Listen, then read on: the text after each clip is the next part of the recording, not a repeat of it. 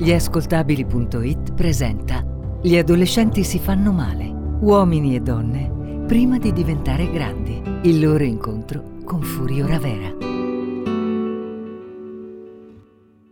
Sono Furio Ravera e un'esperienza fondamentale della mia professione di psichiatra è l'ascolto di innumerevoli storie. Tutti i miei pazienti si sono sempre confrontati con me attraverso la parola. Mi hanno raccontato dolori, gioie, successi, disastri. In particolare, i racconti dei giovani sono speciali. Coprono un arco di tempo breve perché è poco il tempo che hanno vissuto, ma sono intensi, la sofferenza che ne emerge è forte, difficilmente consolabile. Per più di trent'anni ho osservato gli adolescenti farsi male, danneggiarsi nei modi più svariati, oscillando fra paura e rabbia, sentimenti che non conoscono o che non riescono a esprimere. Oggi vi racconto la storia di Marzia.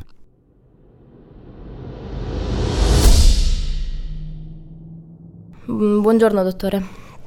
Ho 18 anni e sono dipendente dall'eroina. Anche se immagino che lei questo lo sappia. Quindi? Non c'è niente da dirmi? cioè, una ragazza della mia età le viene a dire che si fa di eroina e lei non dice nulla? Manco che cercavo lo sballo e stronzate simili? Niente di niente, certo.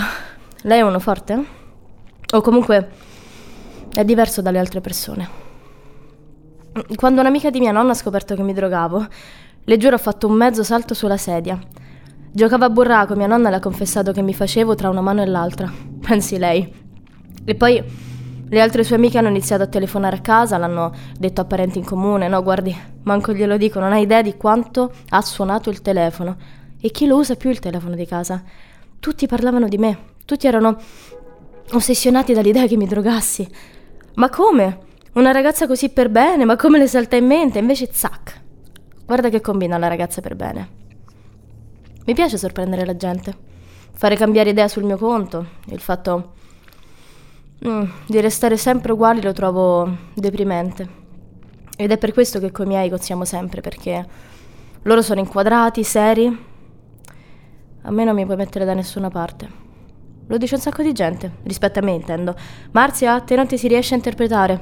Ed è vero. mm. Siamo una famiglia modello, una famiglia borghese. Papà e mamma hanno un buon lavoro, un cane, un barbecue e una figlia che si droga come una disperata e che per rilassarsi si strappa i capelli. Guardi. Guardi qua che roba. Posso buttare la chewing gum da qualche parte? Non fa più sapore, mi fa venire il mal di testa. C'è un bagno. Me lo dica che vado a sputarlo lì. Vabbè, ci vado dopo. Odio i miei capelli. Li detesto e odio la mia pelle. Sento entrambi sporchi. No, no, no, non sporchi, non è il termine giusto. Li tocco, tocco la pelle, i capelli, dico. Mi sembra. Anzi, so, sono secchi, inutili li sento accumulare mm, polvere, pellicine, roba inutile, roba pesante che mi fa venire voglia di... Mi scusi, dottore. Le dicevo, la sensazione è quella di volermi strappare tutto di dosso. E quindi la faccenda come funziona? Funziona che io... Mm, a me viene voglia di strapparmi i capelli, ma devo drogarmi se voglio evitare. Manca il terzo passaggio logico, dottore. Cosa devo fare per non drogarmi?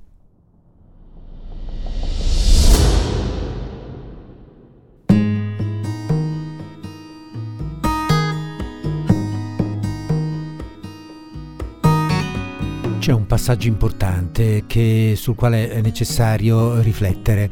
Eh, Marzia ci fa vedere che i suoi turbamenti, le sue emozioni, i suoi dolori eh, si sono trasferiti nei capelli, nelle pellicine, nella pelle, cioè tutto ciò che eh, dovrebbe essere eh, rappresentato da una emozione negativa eh, di cui Marzia fosse consapevole è diventata una sensazione espressione fisica. Naturalmente questo ha eh, come conseguenza quello di non consentire a Marzia di elaborare un pensiero eh, su queste sensazioni e conseguentemente cercare una maniera indiretta, in questo caso eh, l'eroina eh, è una specie di macchina schiacciasassi eh, che eliminando tutte le emozioni dà una eh, sensazione illusoria di benessere, nel senso che semplicemente non si sente niente.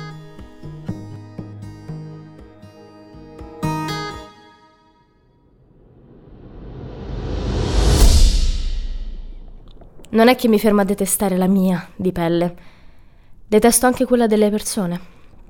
Ho presente i tram o gli autobus, le metropolitane? Quei luoghi dove il contatto con la gente è inevitabile perché, voglio dire, ce l'hai sotto il culo, a fianco, ovunque? Bene, quei posti io li evito. Assolutamente, categoricamente. Stare vicino alla gente mi fa schifo. Mi fanno schifo gli odori, mi fa schifo l'alito delle persone, ma soprattutto mi fa sentire lurida anche solo sfiorare il mio gomito con quello di qualcun altro. È una sensazione orrenda. È come se lasciassero su di me una, una macchia che non, che non, se ne va, ecco. È, è questo che provo. C'è, c'è una cosa, una, una sensazione che io provo quando vado sui mezzi pubblici. È come quando vai al mare per la prima volta dopo mesi di gelo. Dopo l'inverno, intendo. E anche se fa caldissimo, tu muori di freddo e ti senti puzzolente. Ecco, quella è la sensazione. Se si chiede, quindi questa ragazza non fa sesso? Beh, la risposta è no, non ne faccio quasi mai. Amo gli uomini, ma mm, appena mi si avvicinano è come se, se mi facessero allergie. Io a loro piaccio un sacco, ma pace, amen, fotto un cazzo, mi fanno davvero schifo a livello mm, biologico. La mia amica Carol e sua mamma condividono il parrucchiere. Renzo che fa uno chatouche che sembri Belen. La mia amica Monica e la madre hanno fatto lo stesso liceo. Nicoletta e la signora Milena non si perdono la puntata del Paradiso delle Signore. Io e mia mamma invece in comune abbiamo solo un uomo che ci ha molestato. Lo stesso uomo. Ha preso due piccioni. Due piccione, anzi, in un colpo solo. Lui era il marito di una delle signore del burraco, una delle più care amiche di mia nonna. Ha frequentato la casa di mamma da sempre e da sempre la toccava, la palpeggiava ovunque, senza mai scoparsela, ma... Ma da quando era piccola, eh? Lui andava lì e le diceva che bellina Adriana. Mia mamma si chiama Adriana. Vieni, vieni qui, gioia. E poi ne approfittava per toccarle i capezzoli e per toccarle il culo. Questo dai 7 ai 27 anni, quando poi mia mamma ha conosciuto papà e quindi lui si è dovuto bloccare. Solo che certe persone le fermi per poco. Ha smesso con mia mamma e ha iniziato con me. Mentre le signore si giocavano gli spiccioli della pensione, lì giocava con il mio di corpo. Con me è durata meno, tipo fino ai 13 anni, perché poi mi sono rotta il cazzo di andare sempre da mia nonna. Ma fino a quel momento ogni incontro era un tormento. Non era, vede, non, non era solo il fatto che, che mi toccasse. Era proprio l'idea che, me, che lui aspettava quel momento per vedermi, come se non avesse altro di meglio da fare che molestarmi. Io all'epoca lo sapevo cosa fossero le molestie, voglio dire, di quanti casi si sente parlare in tv. Un giorno decido di parlarne con mamma. Avevo 13 anni, insomma, quando è finito tutto. E le ho raccontato di sto porco, il signor Antonio. Pensavo che volesse ammazzarlo, invece è scoppiata a piangere. Mi dice: Ha fatto lo stesso pure con me, quando ero piccola. A 13 anni non sei una donna matura, ma non hai nemmeno sei mesi. Mia madre mi ha fatto una pena incredibile, unita allo schifo che già provavo su di me per quello che mi aveva combinato quel maiale. Ho capito che per mamma quella era una ferita ancora aperta, che non ne aveva mai parlato con nessuno, manco con papà. Mamma è una persona ansiosa. Si preoccupa per tutto, quando esco di sera è come se andassi in guerra. E allora ho scelto di non metterla più davanti a questi ricordi. Cercavo protezione e invece è finita che l'ho protetta io.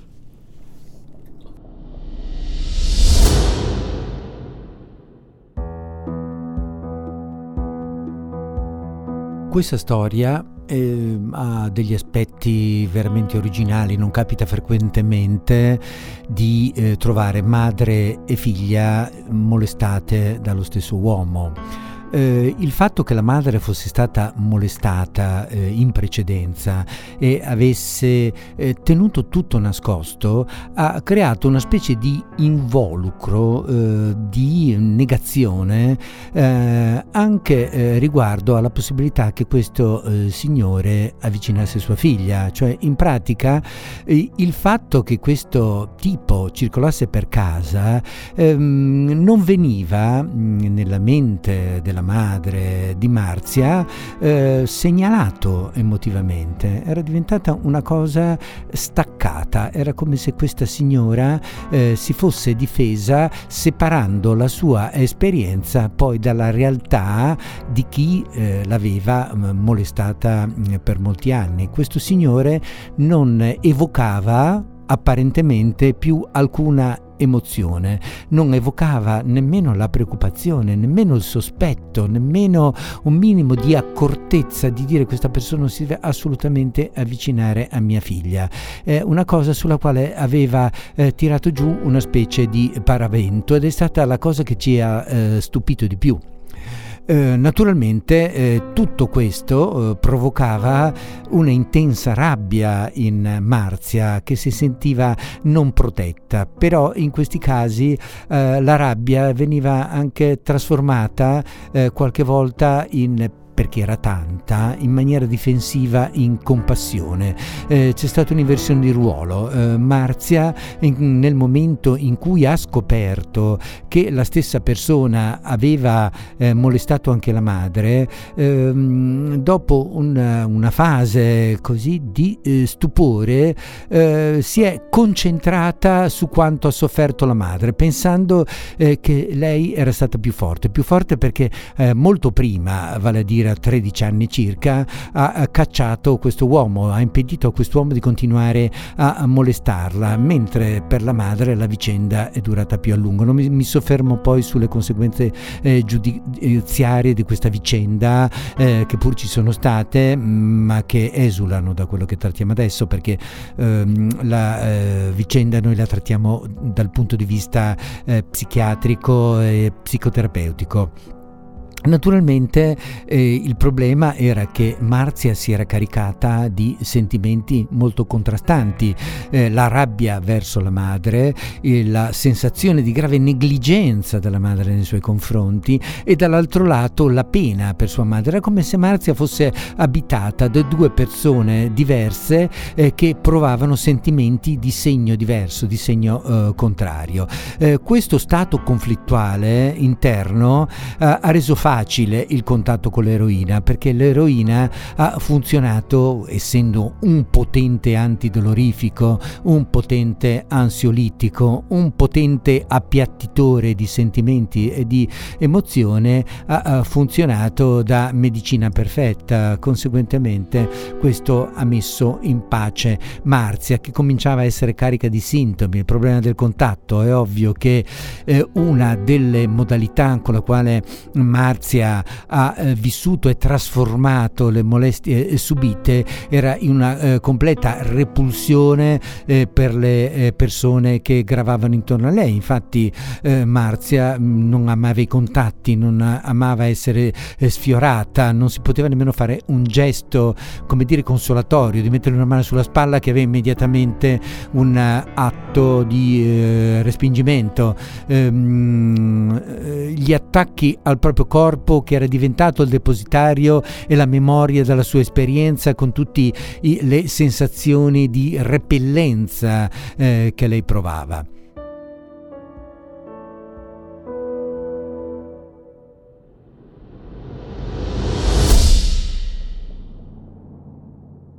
Ogni tanto mi fermo a pensare e dico, non mi pento di non essere riuscita a parlare con nessuno del dolore, perché facendo così ho aiutato mia madre, l'unica donna che sento che mi vuole bene davvero.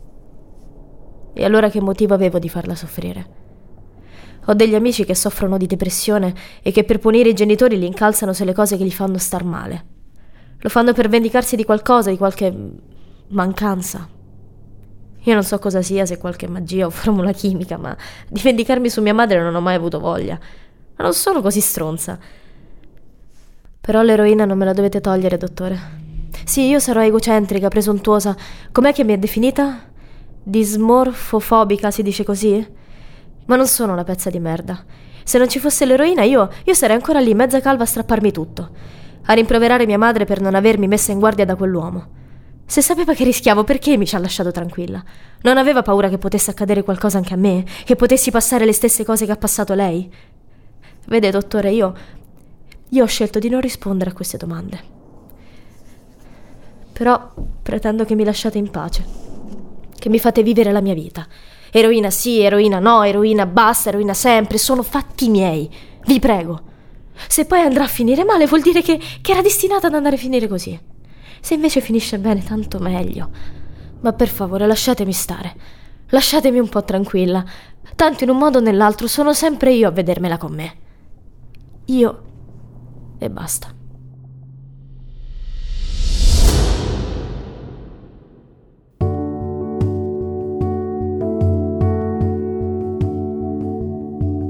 Come abbiamo agito? Abbiamo dovuto considerare che sia la madre che la figlia avevano subito un grosso trauma, naturalmente registrato in forma diversa sia dalla madre che dalla figlia. La madre aveva avuto un grave deficit cognitivo, eh, conseguentemente era necessario eh, il deficit cognitivo che eh, impediva alla madre di comprendere quali erano le situazioni pericolose, quali erano i segnali di pericolo per sua figlia e per sé. Eh, Marzia invece aveva eh, trasformato il trauma in una sintomatologia della superficie corporea della, di quello che è il confine fra sé e gli altri, la pelle, i capelli, cioè il confine corporeo. Ehm, naturalmente era facile che qualcuno cadesse nella trappola della dismorfofobia, ma in questo caso sarebbe stata utilizzata un'etichetta diagnostica senza entrare in quella che era la dinamica pro- profonda. La dinamica profonda era tutta l'azione che il trauma che aveva subito aveva messo eh, in moto. Naturalmente la difficoltà di vivere dei sentimenti eh, intensi che venivano evocati stati in prossimità del contatto. In prossimità del contatto Marzia sentiva eh, apparire le stesse sensazioni di repulsione che aveva provato nei confronti di questo signore e non riusciva, non aveva strumenti per spegnerli.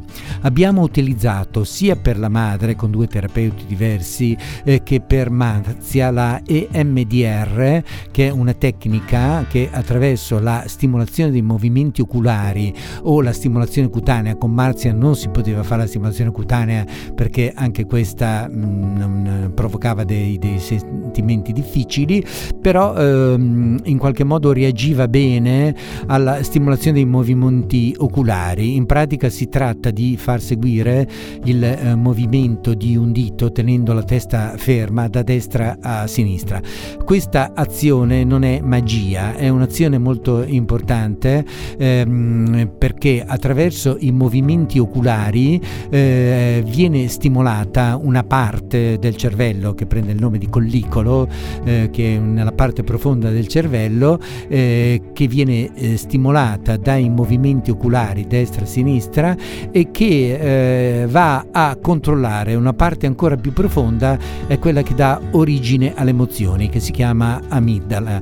Eh, dunque, non solo il, la parte del cervello nella quale viene depositata la memoria traumatica eh, che è l'ippocampo eh, viene anche qui eh, spostata eh, in un'altra parte del cervello che è più ricca di informazione che è l'area temporoparieto occipitale. Questo eh, so, è quanto è stato osservato attraverso la risonanza magnetica funzionale. Quindi mh, mm, ripeto non è, è magia ma è un'azione fisica che interviene sulla memoria sul modo con cui viene depositata la memoria traumatica. Eh, per la madre questo è eh, stato molto importante, ha rivissuto il trauma, il suo lungo trauma e ha rivissuto le distorsioni generate dal trauma e ha, ha aggiustato il suo modo di interpretare la realtà e quello che accadeva intorno. Per Marzia questa è stata una parte del lavoro molto importante perché liberata dal trauma noi abbiamo dovuto tuttavia eh, intervenire anche, e qui è stato necessario un periodo di comunità terapeutica per eh, togliere tutte le altre conseguenze dell'uso della, dell'eroina che in sé poi ha scompensato eh, Marzia in un'altra direzione che era quello del rapporto con le proprie emozioni e conseguentemente ha invaso altri campi dell'esperienza mentale di Marzia. Marzia ha reagito bene, si è impegnata molto bene, devo dire, perché quello che la teneva attaccata alla terapia era il sollievo che provava di volta in volta nella sensazione proprio fisica di fare progressi. Questa era la storia di Marzia, come quella di tanti altri ragazzi che soffrono. Vi aspetto al prossimo appuntamento con Gli adolescenti si fanno male, per conoscere i racconti di giovani che potrebbero essere i nostri amici, parenti, figli.